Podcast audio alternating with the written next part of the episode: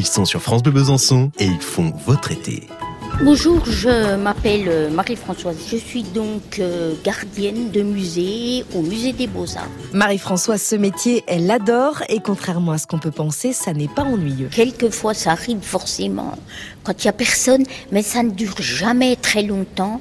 Par tétra, on est appelé euh, pour telle ou telle chose. Et vous connaissez tout maintenant? Non, c'est pas possible de tout connaître. Non, c'est pas possible parce qu'il y en a bien trop. hein. Marie-Françoise, dans le nouveau musée des Beaux-Arts, connaît les lieux comme personne et elle a une salle préférée. La salle que je préfère, c'est le 19e. C'est une salle euh, qui renferme énormément de tableaux et des tableaux gigantesques, magnifiques.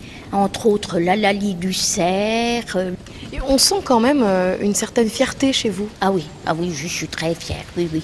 Je suis contente de dire que je travaille au musée des Beaux-Arts, un beau musée qui, hélas, n'est pas assez connu du public. Marie-Françoise fait la surveillance des lieux, mais surtout des visiteurs. Avec son talkie-walkie en main, elle a l'œil partout. Il est arrivé une fois une, une personne qui a un peu éraflé un tableau. Ah ben là, euh, quand on a fait la ronde et qu'on a vu ça, euh, on s'est dit c'est pas possible. euh, il va falloir le restaurer, quoi. euh, Et là, c'est là qu'on s'est vu que, voilà, voilà en quoi s'impliquait exactement le euh, gardien de musée, quoi. Mais hélas, on peut pas être toujours partout.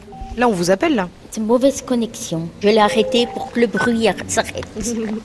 Marie-Françoise est l'œil du musée tout l'été, une saison plutôt calme. Il y a du monde, mais moins quand même. Sachant que c'est un musée qui est à rouvert, un musée magnifique qui vaut le détour, euh, n'hésitez pas, essayez. Marie-Françoise, gardienne de musée des Beaux-Arts de Besançon, elle fait votre été en Franche-Comté.